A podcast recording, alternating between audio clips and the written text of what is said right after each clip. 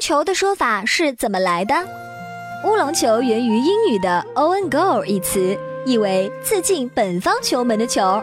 香港球迷根据这个单词的发音，将其称为乌龙球。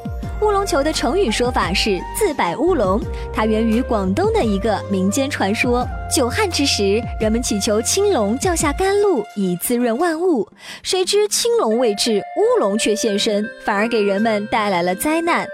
白乌龙引用到足球赛场上，是指本方球员误打误撞将球踢进了自家大门，不仅不得分，反而还失分，这与民间传说的主旨十分吻合。